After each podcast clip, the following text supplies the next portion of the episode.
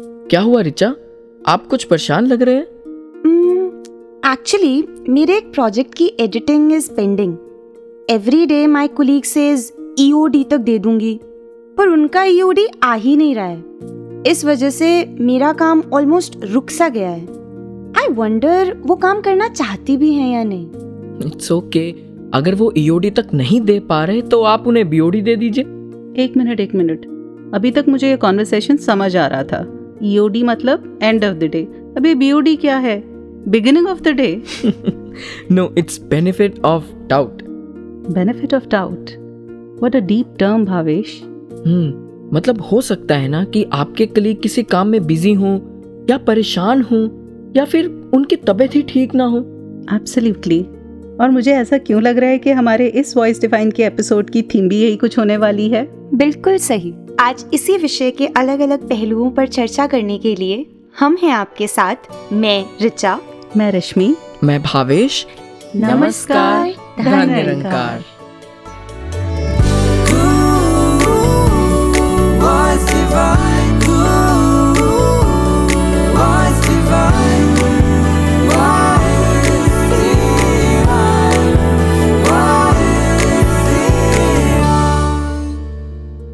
अच्छा भावेश? जी। हम लाइफ में जब सबसे ज़्यादा खुश होते हैं तो क्या करते हैं?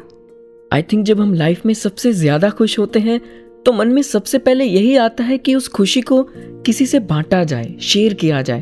अब चाहे फिर वो पेरेंट्स हों या क्लोज फ्रेंड्स हों या और कोई भी क्लोज वन ही क्यों ना हो क्योंकि जो ये खुशी का जो एहसास है ये उस समय बहुत बढ़ जाता है ये डबल हो जाता है। Exactly exactly. मुझे अभी भी याद है कि जब मेरी फ़र्स्ट जॉब लगी थी hmm. मैंने सबसे पहला फ़ोन अपनी दीदी को किया था। अच्छा। And I still remember how my happiness got multiplied I am sure Richa शायद इसीलिए कहा भी जाता है कि किसी भी तरह की खुशी हो जब तक उसे किसी अपने के साथ ना बांटो तो वो अधूरी सी रहती है। और फिर सिर्फ़ खुशी ही क्यों?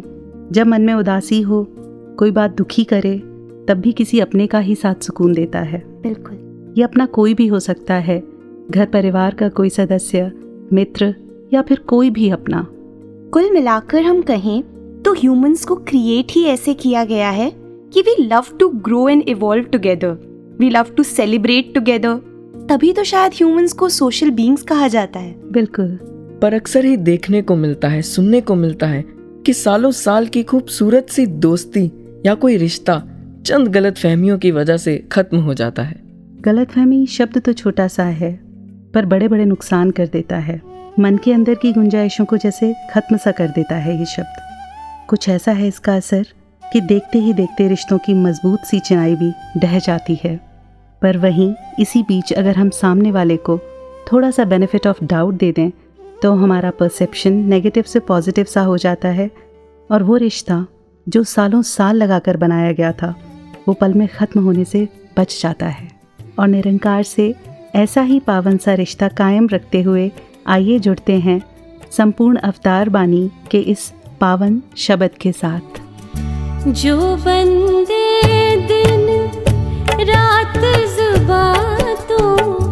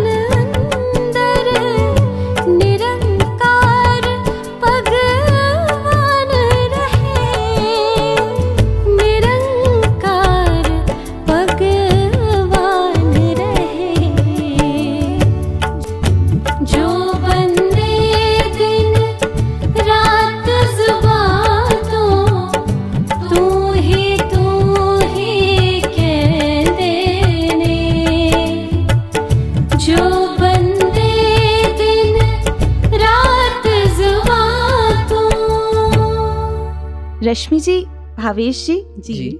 मुझे लगता है कई बार बहुत सारे डाउट्स और गलत फहमियाँ हमारे सोच की ही उपज होते हैं। बिल्कुल। और अक्सर ऐसे डाउट्स और ऐसे गलत फहमियों को कम्युनिकेशन के थ्रू सुलझाया जा सकता है। बिल्कुल जी। इसी से रिलेटेड मुझे अपनी लाइफ का एक इंसिडेंट याद आ रहा है।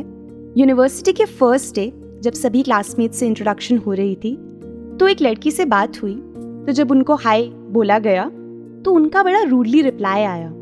अगले दिन फिर ट्राई किया बात करने का तो वैसा ही रिप्लाई तो मैंने सोच लिया कि शायद इस इंसान को मैं पसंद नहीं हूँ तो मुझे इनसे दूरी बना लेनी चाहिए। और साथ ही साथ ये भी सोच लिया कि ये तो काफ़ी एरोगेंट है। पूरा एक साल बीत गया नॉर्मल बातचीत होती थी लेकिन रिप्लाईज हमेशा वैसे से ही आते थे। ईयर एंड में जब गेट टुगेदर हुई सबकी तो हम कुछ गेम्स खेल रहे थे जिसमें क्वेश्चंस आंसर्स पूछ रहे थे एक दूसरे से।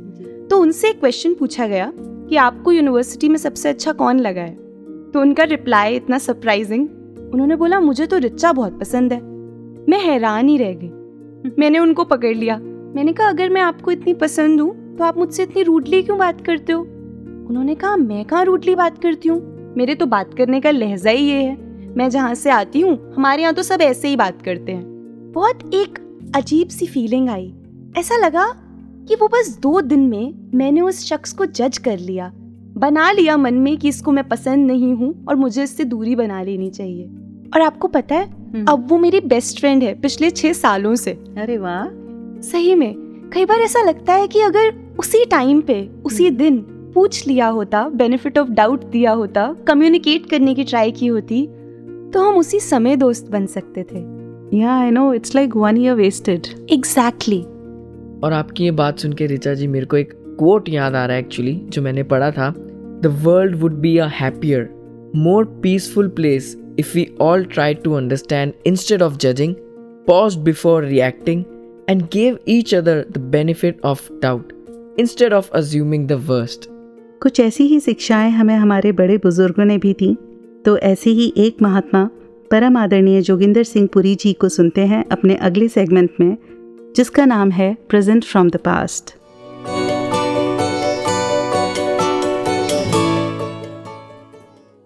इस संसार में विचरते विचरते जब कुछ ऐसा व्यवहार होता है जो इंसान को अच्छा नहीं लगता तो उसमें कुछ बिटरनेस से, कुछ और तलखी के व्यवहार से हम इस तरह से रिएक्ट करते हैं इस तरह से रिस्पॉन्ड होती है हमारी कि शायद और तलखी हमारे हृदय की उस घाव को थोड़ा सा कम कर देगा।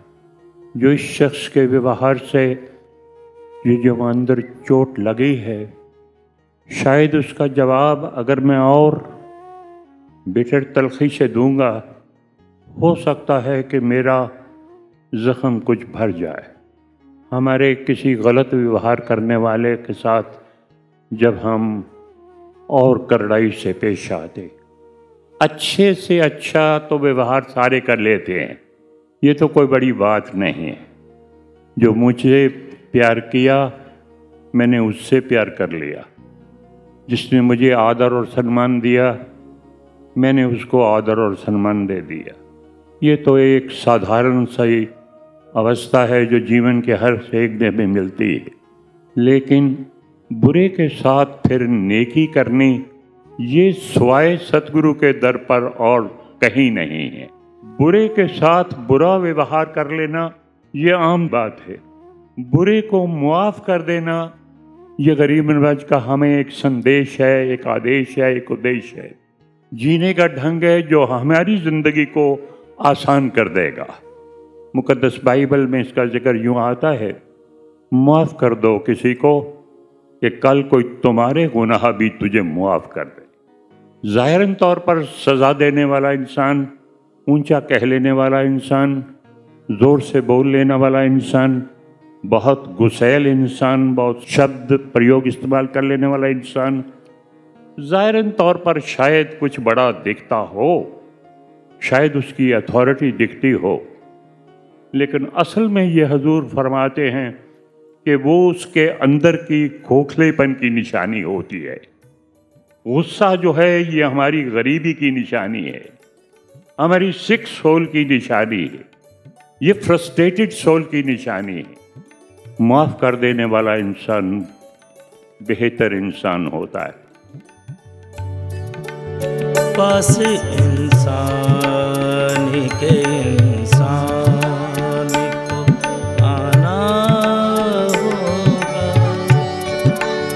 पास इंसान के इंसान को आना होगा। दिल से नफरत को मिटा प्यार बढ़ाना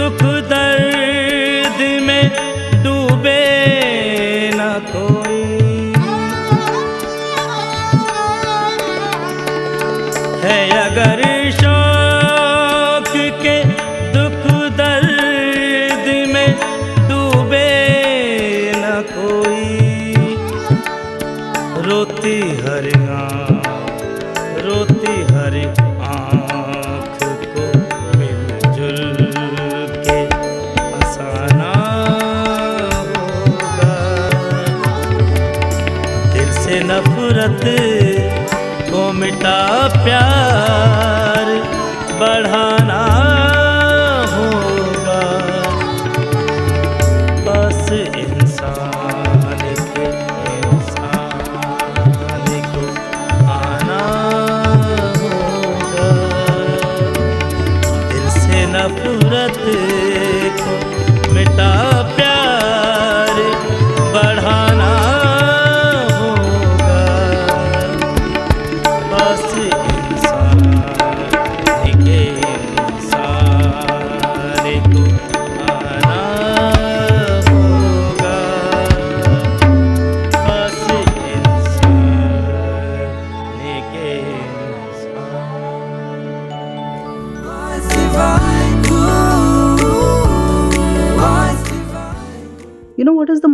annoying situation for me?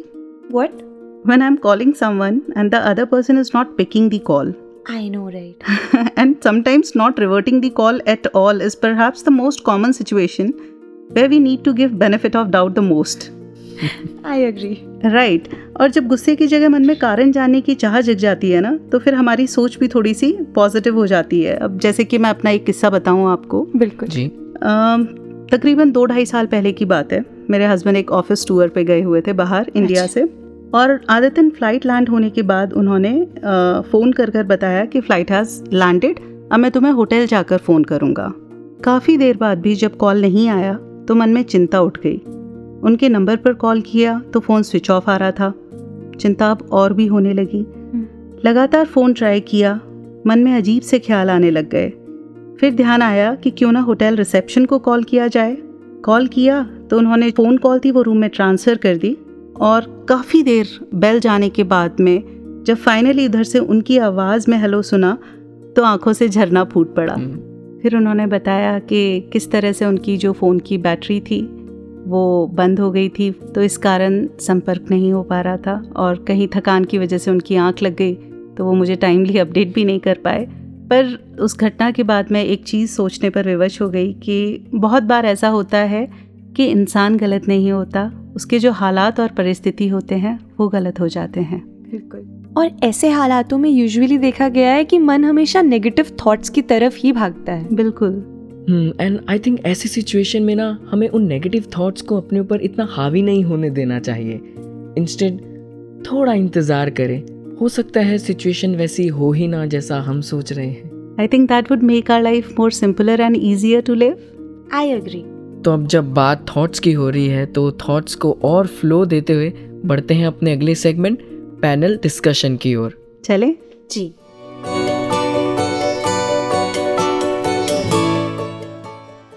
आज के विषय पर अपने अनुभव साझा करने के लिए आज हमारे साथ हैं आदरणीय अविनाश गर्ग जी। आप जी संत निरंकारी मंडल के आईसीटी एंड स्टूडियो डिपार्टमेंट में कोऑर्डिनेटर के रूप में सेवाएँ निभा रहे हैं। अविनाश जी वॉइस डिवाइन के इस एपिसोड में आपका बहुत बहुत स्वागत है। शुक्रिया जी दानंका जी। अविनाश जी जैसा कि आज का विषय भी है बेनिफिट ऑफ़ डाउट तो इसे आप अपनी डे टू डे लाइफ में किस तरह से इम्प्लीमेंट करते हैं? सबसे पहले तो हमें ये देखना पड़ेगा कि why there is a doubt ये डाउट होता ही क्यों है? डाउट तभी होता है जब हम किसी के ऊपर ट्रस्ट नहीं करते। जी। जब हम ट्रस्ट करना शुरू कर देते हैं तो बेनिफिट ऑफ़ डाउट ऑटोमेटिकली हम देना शुरू कर देते हैं। जैसे हम देखते हैं कि रोज़मर्रा की ज़िंदगी में अगर कोई शरारत हमारा बच्चा करता है तो हम उसको बेनिफिट ऑफ़ डाउट देने की कोशिश करते हैं। लेकिन अगर हम वही देखते हैं कि शरारत कोई बाहर का करता है तो वहाँ पे हम जजमेंटल हो जाते हैं और वहाँ पे उनकी खामियों को ढूंढना शुरू कर देते हैं। बिल्कुल। इसलिए बहुत इंपॉर्टेंट हो जाता है कि जो बेनिफिट ऑफ़ डाउट है, वो हमारी डे टू डे लाइफ में, हमारे थॉट प्रोसेस में आ जाए। वो थॉट प्रोसेस में तभी आ पाएगा जब हम इसके बारीकी में जाएँगे कि हमें डाउट होता ही क्यों है। जब हमारे अंदर अपनेपन की प्राय की भावना आ जाती है तो वहीं पे ये डाउट वहीं पे ये इश्यूज़ आने शुरू हो जाते हैं। इसलिए जैसे कहा भी है कि ब्रह्म ज्ञानी का सकल आकार ब्रह्म ज्ञानी आप निरंकार। द ट्रू डिवोटी जो होते हैं वो सामने वाले के गुण ही देखते हैं। बिल्कुल। जब हम कहते हैं कि जब हम किसी के दूर से या किसी को गुरूर से देखते हैं तो सामने वाला छोटा ही नज़र आता है।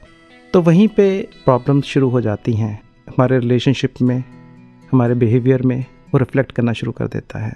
इसलिए जो बेनिफिट ऑफ़ डाउट है वो देने के लिए सबसे ज़्यादा इंपॉर्टेंट जो ज़रूरी क्या है कि सामने वाले को हम अपना समझें। The moment we will do that I think it will become easy to give the benefit of doubt to the other person बिल्कुल बिल्कुल सही कहा आपने अविनाश जी। तो जैसे हम कहते हैं कि किसी को बेनिफिट ऑफ़ डाउट दें तो मन में अक्सर आता है कि हम किसी को बेनिफिट ऑफ़ डाउट दे ही क्यों रहे हैं? इसका मुझे क्या बेनिफिट होगा? So why we give this benefit of doubt Bhavesh ji जहाँ पे क्वेश्चन आ जाता है कि why should I give it's to somebody else वहीं पे प्रॉब्लम शुरू हो जाती है। Benefit of doubt is for myself because the moment I start giving benefit of doubt to some other person immediately हम रियलाइज़ करेंगे कि हम कूल हो जाते हैं काम हो जाते हैं इंटरनली एंड एक्सटर्नली हमारे अंदर वो एक शांत भावना एक शांत हो जाते हैं the end we start focusing on our work जब तक हम वो बेनिफिट ऑफ़ डाउट नहीं देते तब तक हमारे अंदर वो हलचल चलती चली जाती है और हम परेशान रहते हैं। उसका एक तो प्रॉब्लम ये होता है कि वो मेरे मेंटल स्ट्रेंथ के ऊपर फ़िज़िकल स्ट्रेंथ के ऊपर फ़र्क डालता है और साथ साथ मेरे रिलेशनशिप के साथ with other person also it impacts so it the benefit of doubt it's for me not for the other person बिल्कुल जैसे अभी हम डिस्कस कर भी रहे थे थोड़ी देर पहले अविनाश जी तो बातों में से बात निकली और एक ज़िक्र आया बड़ा खूबसूरत सा कि बेनिफिट ऑफ़ डाउट की ज़रूरत ही वहाँ होती है जहाँ डाउट होता है जहाँ कोई डाउट ही नहीं वहाँ किस चीज़ का बेनिफिट देना। तो शायद इम्प्लीमेंट ही सबसे ज़्यादा वहाँ करना है जहाँ इसकी ज़रूरत पड़ रही है। जी, बिल्कुल सही कह रहे हैं। वो बात भी याद आ रही है कि if equal affection cannot be let the more loving one be me the moment we start thinking about this हर कोई अपना नज़र आता है। हर एक के अंदर वो गुण नज़र आने शुरू हो जाते हैं। वो बेनिफिट ऑफ़ डाउट देने की बात नहीं, फिर हमारी वो सोच ही ऐसी बन जाती है कि सामने वाले के साथ हमारा वो रिलेशनशिप बढ़ जाता है। जैसे ही वो सामने वाला अपना नज़र आता है तो वो जो दूरियाँ होती हैं वो मिट जाती हैं। फिर सामने वाले के गुण देखने शुरू कर देते हैं। वो अपने और पराये की फीलिंग ख़त्म हो जाती है।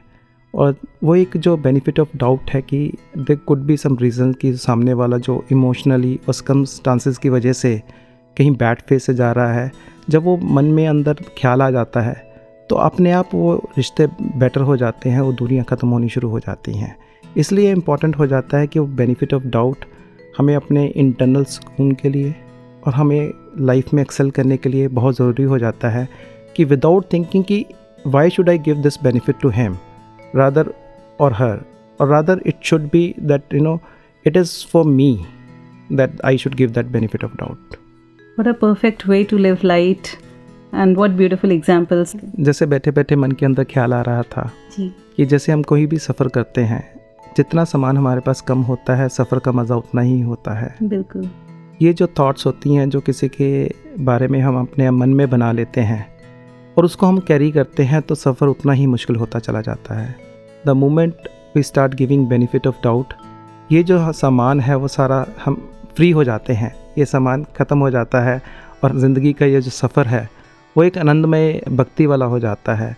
Then we start living a life like a devotee तो ये बहुत ज़रूरी हो जाता है कि ये benefit of doubt plays a very important role in our life absolutely अगर ये कहा जाए कि विश्वास का होना कि जो भी कहा जा रहा है उसमें भलाई निहित है वो विश्वास बहुत ज़रूरी है तभी इंसान बेनिफिट ऑफ़ डाउट भी दे पाएगा। जी बिल्कुल। Trust is the most important factor in this absolutely thank you so much Avinash ji. आपने अपना इतना कीमती समय निकाला। and all your words are super inspiring for us. Thank, Thank you, ਜੀ ਸ਼ੁਕਰੀਆ ਜੀ ਦਾਨੰਕਾ ਜੀ ਜੋ ਫੁੱਲਾਂ ਦਾ ਹੋਣਾ ਜੋ ਫੁੱਲਾਂ ਦਾ ਹੋਣਾ ਖੁਸ਼ਬੂਦਾਰ ਜ਼ਰੂਰੀ ਏ ਖੁਸ਼ਬੂਦਾਰ ਜ਼ਰੂਰੀ ਏ। ਭਗਤੀ ਦੇ ਵਿੱਚ ਹੋਣਾ ਇਹ ਤਾਂ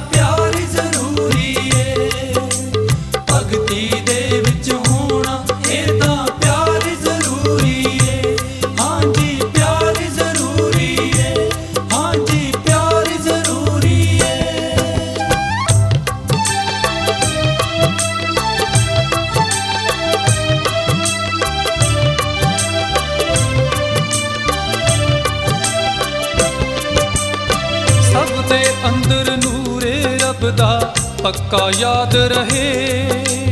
ਪੱਕਾ ਯਾਦ ਰਹੇ ਪੱਕਾ ਯਾਦ ਰਹੇ।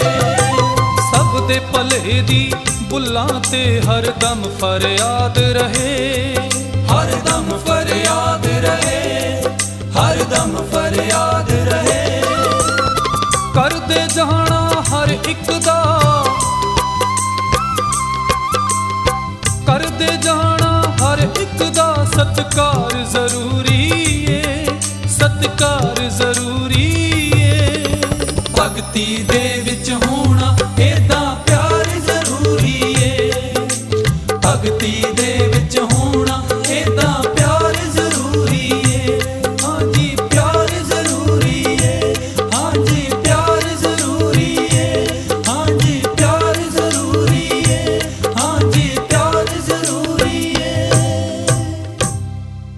रश्मि जी भावेश जी। जी। बेनिफिट ऑफ़ डाउट इसके नाम में ही बेनिफिट है। दैट मीन्स अगर बेनिफिट ऑफ़ डाउट सही निकले पॉजिटिव तरफ़ जाए तो तो बेनिफिट है ही। बिल्कुल। लेकिन अगर गलत निकल जाए हम्म, कुछ नेगेटिव की तरफ़ चला जाए तो कुछ सिखा जाता है कुछ लर्निंग दे जाता है। एब्सोल्युटली एग्जैक्टली आई थिंक इसी से रिलेटेड एक एग्जांपल मुझे एक अपनी लाइफ से रिलेटेड कुछ याद आ रहा है। So it's all about my very first job and I remember कि वहाँ पे मुझे ये जनाब मिले और उनका एक अलग ही रवैया था मुझे लेकर एक अलग ही एटीट्यूड एक अलग ही behaviour and in the beginning of the days I just started giving a lot of benefit of doubts कि it's okay it can be of you know किसी भी रीज़न की वजह से हो सकता है मूड ख़राब हो या कोई भी रीज़न हो सकता है। लेकिन उसके कुछ समय बाद मुझे यही रियलाइज़ हुआ यही पता चला कि ये सब जो हो रहा था ही वॉज़ डूइंग इंटेंशनली उनका रवैया सच में ही ऐसा था। और तब मैंने सिर्फ़ दो टेक्निक्स अपनाई कि मैं क्यों इतना नेगेटिव हूँ मैं क्यों ऐसी नेगेटिव वाइब्स को अपने ऊपर हावी होने दूँ। इट्स बेटर कि मैं उनकी सिर्फ़ पॉजिटिव साइड को ही देखूँ। क्या बात है? कि पूरे ऑफ़िस में वो और लोगों से भी इंटरेक्ट करते हैं ना तो उनकी और भी पॉजिटिव चीज़ें हैं जिन पर मैं ध्यान दे सकता हूँ। एंड सेकेंडली मैंने अपनी एक्सपेक्टेशंस को बहुत कम कर दिया। तो ये एक ऐसा एक्सपीरियंस रहा जिसने मुझे लाइफ लॉन्ग के लिए आई थिंक एक बहुत खूबसूरत सा लेसन दिया। क्या खूब कहा किसी ने? जीतने का ये हुनर भी आजमाना चाहिए। अगर जंग हो अपनों से तो हार जाना चाहिए। और फिर इस छोटे से सफ़र में कौन अपना कौन पर आया? क्यों ना सभी से प्यार करते चलें। बिल्कुल जी। और कुछ ऐसा ही कमाल का मैसेज दिया है हमारे रंगमंच के कलाकारों ने अपने अगले सेगमेंट रंगमंच से में। हद ही हो गई है। इतना एटीट्यूड कौन रखता है? अरे शांत शांत गदाधारी क्या हो गया? इतना गुस्सा क्यों हो रहा है? छोड़ रहने दे। ओके। यार। अच्छा हाँ क्या हुआ सब? ठीक तो है ना? मैंने अजय को अपना पोर्टफोलियो भेजा था एक शॉर्ट फ़िल्म के ऑडिशन के लिए। मैसेज सीन करके छोड़ दिया यार। मुझे रिप्लाई नहीं किया। मुझे तो लग रहा है वो चाहता ही नहीं है कि मैं ऑडिशन दूँ। यू नो मुझे लगता है वो उजलता है मुझसे। अरे अजय ऐसा नहीं है। मैं उसे बचपन से जानता हूँ। मेरा खास दोस्त है वो। ज़रूर कहीं बिज़ी होगा तभी रिप्लाई नहीं कर पा रहा होगा। नहीं भाई इतना कौन बिज़ी होता है? एक रिप्लाई ही तो करना है बस। इतना मत सोच कभी कभी सामने वाले को बेनिफिट ऑफ़ डाउट दे देना चाहिए। ठीक है ठीक है। ओ भाई ये लड़का यहाँ भी आ गया। कौन सा लड़का? तुझे याद है ना एक हफ़्ते बाद मेरा फुटबॉल का सेमीफाइनल है कॉलेज में? हम्म, हाँ हाँ। ये बंदा रोज जब कभी भी मैं फुटबॉल की प्रैक्टिस करता हूँ वहाँ आ जाता है। मुझे तो लगता है ये मेरे गेम से खुशी नहीं है। बहुत नेगेटिव वाइब आती है यार इससे। कुछ भी मत बोला कर कार्तिके। तू उसे जानता भी नहीं है। हो सकता है उसे फुटबॉल पसंद हो। शायद इसीलिए वो आता हो। नहीं नहीं भाई। कुछ तो गलत हो रहा है मेरे साथ। आजकल सुबह मैं आमलेट भी बनाता हूँ ना वो भी टूट जाता है। क्योंकि वो तुझे ऑमलेट बनाना ही नहीं आता। शायद इसलिए। अच्छा। और वो लड़का जो रोज मेरा मैच देखने आता है देख देख अभी भी ऐसे देख रहा है जैसे मैंने कुछ गलत कर दिया हो। अच्छा रुक अभी तेरे डाउट्स क्लियर कर देता हूँ। अरे क्या कर रहा है? उस लड़के को यहाँ क्यों बुला रहा है? हाँ जी हाँ जी भाई यार एक बात बताओ आप क्यों आते हो इसका रोज मैच देखने के लिए? अरे मैं मैं तो बहुत बड़ा फ़ैन हूँ भैया इनका। क्या मस्त खेलते हो आप। भैया मज़ा ही आ जाता है एकदम ऐसे देखने में। मैं तो आपको सेमीफाइनल में भी फुल सपोर्ट करूँगा। ओह thanks thank you thank you so much सुन लिया शकी आदमी? ले अजय का भी फ़ोन आ गया। ले बात कर। हेलो क्या? मेरा सिलेक्शन हो गया? थैंक यू यार. थैंक यू सो मच तो तूने मुझे फ़ोन या मैसेज क्यों नहीं किया? सिग्नल्स अपना फ़ोन तो चेक कर। कभी सिग्नल्स आते भी हैं? अरे यार मेरे फ़ोन में तो सिग्नल्स ही नहीं आ रहे। वाह और शक तू उस पर ही कर रहा था। सॉरी यार मुझे इतना शक करना नहीं चाहिए था इन पर। तू सही है कभी कभी बेनिफिट ऑफ़ डाउट दे देना चाहिए। सॉरी यार। भाई ये बात सिर्फ़ एक ऑमलेट या उस लड़के की नहीं है। बात सबके लिए है।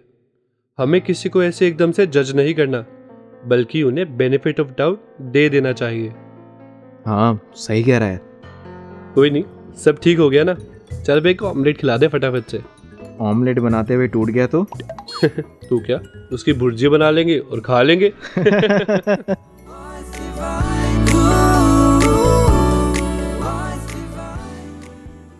जीवन चलने का नाम चलते रहो सुबह शाम। क्या बात है Bhavesh? Such a beautiful voice शुक्रिया। जी और चलने का ये सफ़र और भी आनंददायक हो जाता है। जब चलते चलते हम निरंतर कुछ नया सीखते भी रहते हैं। बिल्कुल। ऐसा ही कुछ सीखने के लिए चलते हैं अपने नेक्स्ट सेगमेंट की ओर। कुछ भी बनो मुबारक, मुबारक है, है।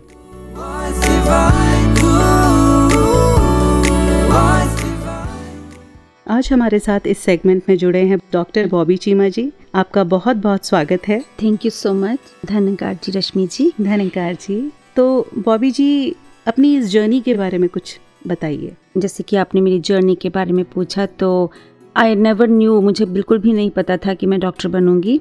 With Satguru's grace I was good at studies तो ऐसे ही पढ़ते पढ़ते मेडिकल कॉलेज में एडमिशन हो गया। एंड uh, उसके बाद फिर जब डॉक्टर बन के निकले तो I practised in government hospital as well is in government job and then somehow I was doing very well in medical profession but I wanted to do something else also in metaphysical field also तो जब मैं इन fields में आई तो मैं उस चीज़ को और ज़्यादा इंजॉय करने लगी। मोर ओवर ये जो फील्ड्स हैं they are related with spirituality as well because जब हमें ब्रह्म ज्ञान की प्राप्ति होती है जो जो सतगुरु ने हमें ब्रह्म ज्ञान दिया इस निरंकार के साथ जोड़ा तो मैं बहुत ज़्यादा रिलेट करने लगी। और जब मैं इसका सहारा लेके जब मैं काउंसलिंग्स करती थी क्लाइंट्स की बिकॉज़ डिप्रेशन में एंजाइटी में और बड़ी कंसंट्रेशन प्रॉब्लम वगैरह ऐसे जो क्लाइंट्स आते थे तो उनको जब इन चीज़ों के साथ काउंसलिंग की जाती थी या ये मोडेलिटीज़ यूज़ करती थी तो जो इफ़ेक्ट था इसका काउंसलिंग का या जो मोडेलिटीज़ हैं तो बहुत ही ज़्यादा पॉजिटिव वे में आता था और बहुत ही ज़्यादा जल्द आता था। मतलब रिस्पॉन्सेज बहुत अच्छे थे रिस्पॉन्सेज बहुत अच्छे आते हम्म। थे और दिस वॉज़ द रीज़न कि मैं इस फ़ील्ड में और ज़्यादा इंडल्ज होती गई। जी। So this is how you know it kept going and uh, आज भी मैं इन्हीं मोडेलिटीज़ के साथ अपने प्रोफेशन को प्रसू कर रही हूँ। वंडरफुल मतलब ऐसा लगता है कि ऑर्गेनिकली आपने एक स्टेप से दूसरे स्टेप फिर तीसरे स्टेप की तरफ़ मूव किया क्योंकि रिजल्ट्स और रिस्पॉन्स बहुत अच्छे आ रहे थे और आपके पेशेंट्स की हीलिंग जल्दी हो रही थी। जी जी जी जी डेफिनेटली बिकॉज़ जब जो हमें सिखाया गया है कि जो करता है वो हम नहीं हैं। तो जो ये वाला थॉट है ना उस चीज़ के साथ जो रिजल्ट्स हैं लाइफ में वो बहुत ज़्यादा जल्द आते हैं और बहुत ही ज़्यादा प्रफुल्लित होकर आते हैं। So this is what my personal experiences perfect perfect Bobby ji. Ji so now I would really like to know your point of view on the topic which is mostly discussed we have already witness that lockdown period that Covid phase तो कुछ शब्द जो हमें बहुत सुनने को मिले I think वो शब्द थे डिप्रेशन एंग्जाइटी हालाँकि ये शब्द पहले से ही थे, लेकिन अब कुछ ज़्यादा ही हमें सुनने को मिलते हैं। तो मेरा सवाल ये है कि हम कैसे डील कर सकते हैं डिप्रेशन के साथ एंग्जाइटी के साथ? और बिल्कुल ज़ाहिर सी बात है कि इनका कहीं ना कहीं कनेक्शन नेगेटिव थॉट से भी होता है। तो एक ये सवाल भी कि हम किस तरह अपने इन थॉट्स के फ्लो को कंट्रोल में रख सकते हैं सो so दैट वो हमारे ऊपर हावी ना हो सके। And now again, we were talking about pandemic period, lockdown period. There also, most of the people, they went into depression, anxiety, and so many episodes of uh, depression and anxiety. So there also, what I feel is, key what was the reason? First of all, when we know the reason, when we know the root cause of any problem, only then we would be able to resolve that problem. Rather than focusing on such questions के ये क्यों हुआ, कैसे हुआ, और ये कब तक चलेगा, कब ठीक होगा, इन चीज़ों से हटके अगर हम ये सोचें कि प्रेजेंट में कैसे रहना है, कि सिचुएशन जो आ चुकी है, उसको हमने एक्सेप्ट करके उस सिचुएशन से पॉजिटिवली कैसे निकलना है। अगर हमारा जो फोकस है, इस चीज़ की तरफ़ होता है only then we would be able to come out come out of that situation positively. Whatever the situation, maybe it is negative, maybe it is highly negative. After that you know thoughts की बात चल रही थी कि हमने thoughts को कैसे control करना है? थॉट्स को कंट्रोल करने का एक तरीका ये है कि whatever thought is coming like अगर हम अपना ये नियम बना लें कि हमने हर पाँच, दस, पंद्रह मिनट के बाद या हाफ़ एन आवर के बाद या जब भी हमारे ध्यान में आता है, हम अपने थॉट्स को ऑब्ज़र्व करें कि अभी अभी हमारे दिमाग में क्या थॉट आया था। तो जब हम अपने थॉट को विटनेस करते हैं ऑब्ज़र्व करते हैं दैट इज़ द टाइम कि हम प्रेजेंट में रह रहे हैं। तो जब हम प्रेजेंट में रह रहे होते हैं, तब हम सुप्रीम पावर के साथ कनेक्टेड होते हैं या गॉड के साथ कनेक्टेड होते हैं। तो जब हम गॉड के साथ कनेक्टेड होते हैं दैट इज़ द टाइम कि हम डिप्रेशन से भी फ्री होते हैं एंग्जाइटी से भी फ्री होते हैं, और एनी नेगेटिव जो भी सिचुएशन होती है या पेन होती है, उस सबसे हमें जो है फ्रीडम जो है या निजात जो है वो हासिल हो जाती है। बॉबी जी, अभी आपसे ऑफ़ द रिकॉर्ड बात करके ये भी पता चला कि आप करियर काउंसलिंग में भी डील करते हैं। और अभी आपने ये भी बताया कि हमें टू मेक श्योर कि हमारे जो थॉट्स हैं वो एनजाइटी में ना कन्वर्ट हो जाएँ, हमें इन द मोमेंट रहना है। तो जब करियर की बात आती है और यूथ की बात आती है, हम हमेशा एक फ्यूचरिस्टिक अप्रोच के साथ जीते हैं। वो एम्बिशियस होना जिसे हम कहते हैं। तो कैसे इस बैलेंस को स्ट्राइक किया जाए कि हम एम्बिशियस भी रहें, करियर की तरफ़ वर्क भी करें, पर इन द मोमेंट भी जी जी, रिचा, इसका जो समाधान है वो ये है कि तीन चीज़ें होती हैं past present and future whenever we say that we have to be in the present moment it doesn't mean that we do not have to go into our past और future but we should be knowing कि हमने कितना time कहाँ पे गुजारना है। You know most of the time क्या होता है कि हम या पास्ट में रहते हैं या फ्यूचर में रहते हैं और कभी कभी प्रेजेंट में आते हैं। Whereas most of the time we have be in present ज़्यादा टाइम प्रेजेंट में रह के बीच बीच में हमने पास्ट और फ्यूचर में जाना है और वापस प्रेजेंट में आना है। Now how what we have to do in past हमने पास्ट में जाना है। हम्म। क्या हुआ? वो देखना है। वहाँ से लर्निंग क्या ली, वो लर्निंग लेके वापस प्रेजेंट में आ जाना है। देन उसके बाद फिर से हमने फ्यूचर में जाना है, क्या हमारे गोल्स हैं, क्या टारगेट्स हैं, वो सोच के हमने कहाँ पे पहुँचना है, फिर से प्रेजेंट में आ जाना है। तो प्रेजेंट में आके हमने स्ट्रेटजीज बनानी है प्रेजेंट में आके हमने ये करना है कि हमने क्या क्या स्टेप्स लेने हैं। तो जब हम ये इस टेक्निक को इन प्लेस रखते हैं तो क्या होता है कि हम ज़्यादा पास्ट में नहीं जाएँगे वाई बिकॉज़ जब हम पास्ट में जाते हैं तो हमें डिप्रेशन होती है। और सिमिलरली हम ज़्यादा फ्यूचर में नहीं जाएँगे। क्यों? जब हम फ्यूचर में ज़्यादा टाइम स्पेंड करते हैं तो हमें एंग्जाइटी होती है। जैसे हमारा रिज़ल्ट आना होता है वो फ्यूचर में आना होता है ना हम्म। तो हम एंक्शियस रहते हैं जब तक हमारा रिज़ल्ट नहीं आता। तो जितना ये देखने के लिए कि हम ज़्यादा पास्ट में रहते हैं या फ्यूचर में रहते हैं जो हमारी प्रेजेंट स्टेट ऑफ़ माइंड है ना उसकी तरफ़ तवज्जो देनी है हमने। अपने आप को एनालाइज करना है। कि मैं ज़्यादा डिप्रेशन में रहता हूँ या रहती हूँ। अगर डिप्रेशन में रहते हैं इसका मतलब हम ज़्यादा पास्ट के बारे में सोचते हैं। और अगर हम एंग्जाइटी में रहते हैं ज़्यादा टाइम इट मीन्स हम most of the time future में रहते हैं। सो so, थोड़ा थोड़ा टाइम पास्ट और फ्यूचर में स्पेंड करके we have to come back to the present moment in the end मैं यही कहना चाहूँगी कि जितनी मर्ज़ी हम किसी भी चीज़ में माहिर हो जाएँ या एक्सपर्ट हो जाएँ लेकिन जहन में यही एक ख्याल आता है कि कुछ भी बनो मुबारक है पर पहले इंसान बनो। बहुत खूब बॉबी जी। वाकई में कुछ भी बनने से पहले एक अच्छा इंसान एक अदद इंसान होना बेहद ज़रूरी है। बॉबी जी आपका बहुत बहुत शुक्रिया जो आपने अपना कीमती समय निकाला और हमारे लिसनर्स के साथ इतनी सारी टेक्निक्स और एक्सपीरियंसेस को शेयर किया। आपका बहुत बहुत धन्यवाद। थैंक यू जी। धन्यकार जी। धन्यकार जी।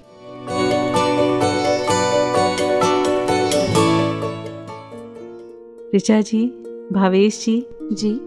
अब जैसे कि ये एपिसोड एंडिंग की तरफ़ प्रोसीड कर रहा है धीरे धीरे और इतनी सारी बातें की हमने इस टॉपिक के ऊपर बेनिफिट ऑफ़ डाउट जिसे कहा गया तो ऐसा महसूस हो रहा है कि चीज़ों को सिर्फ़ ब्लैक और वाइट में ना देखा जाए। यानी कि जैसे अच्छा या बुरा। एब्सोल्युटली एक तीसरा भी रंग उभर कर आया जिसे हम ग्रे कलर कह दिया करते हैं जो इन दोनों रंगों के मिलने से बनता है जिसे हम्म। शायद यानी परिस्थितियाँ। एब्सोल्युटली भावेश जी आपने शब्द आ रहा था लेकिन आपने पूरा किया। सर्कमस्टांसेस यानी कई बार होता है ना कि इंसान गलत नहीं होता उसके हालात गलत हो जाया करते हैं और उसी चीज़ को विवेक का इस्तेमाल करते हुए देखना ही बेनिफिट ऑफ़ डाउट है और ऐसी अनमोल सीख देने वाले सदगुरु को सलाम लाखों सलाम। बिल्कुल जी। और मार्च का महीना है रंगों का महीना है और ऋचा जी क्या खास बात है इस महीने की?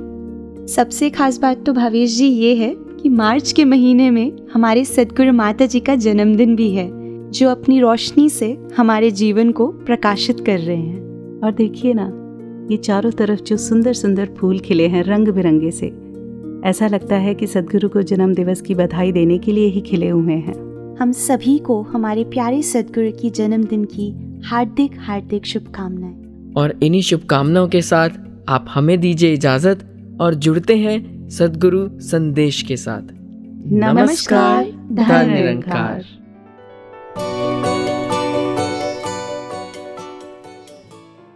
काफ़ी बार चीज़ें जो सुनाई देती हैं जो दिखाई देती हैं चाहे आँखों ने तो वो देखा कानों ने वो सुना फिर भी वो एक वैसी नहीं है।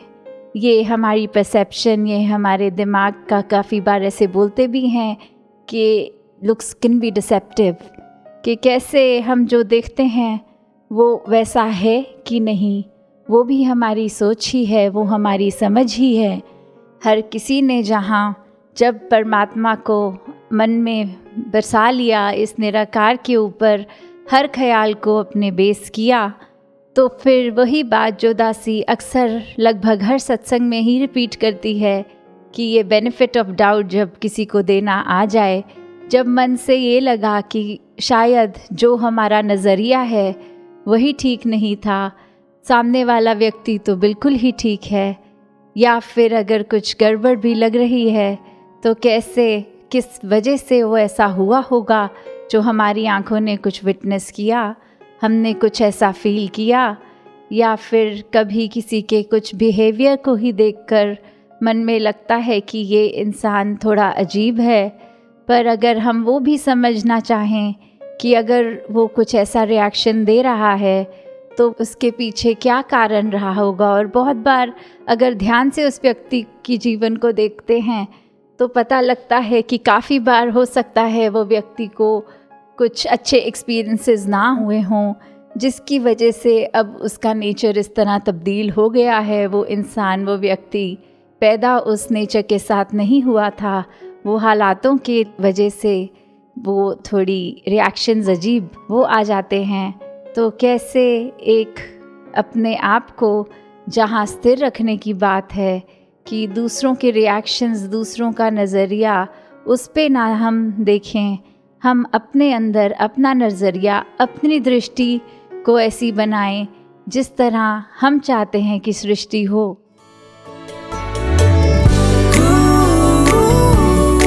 hearts divine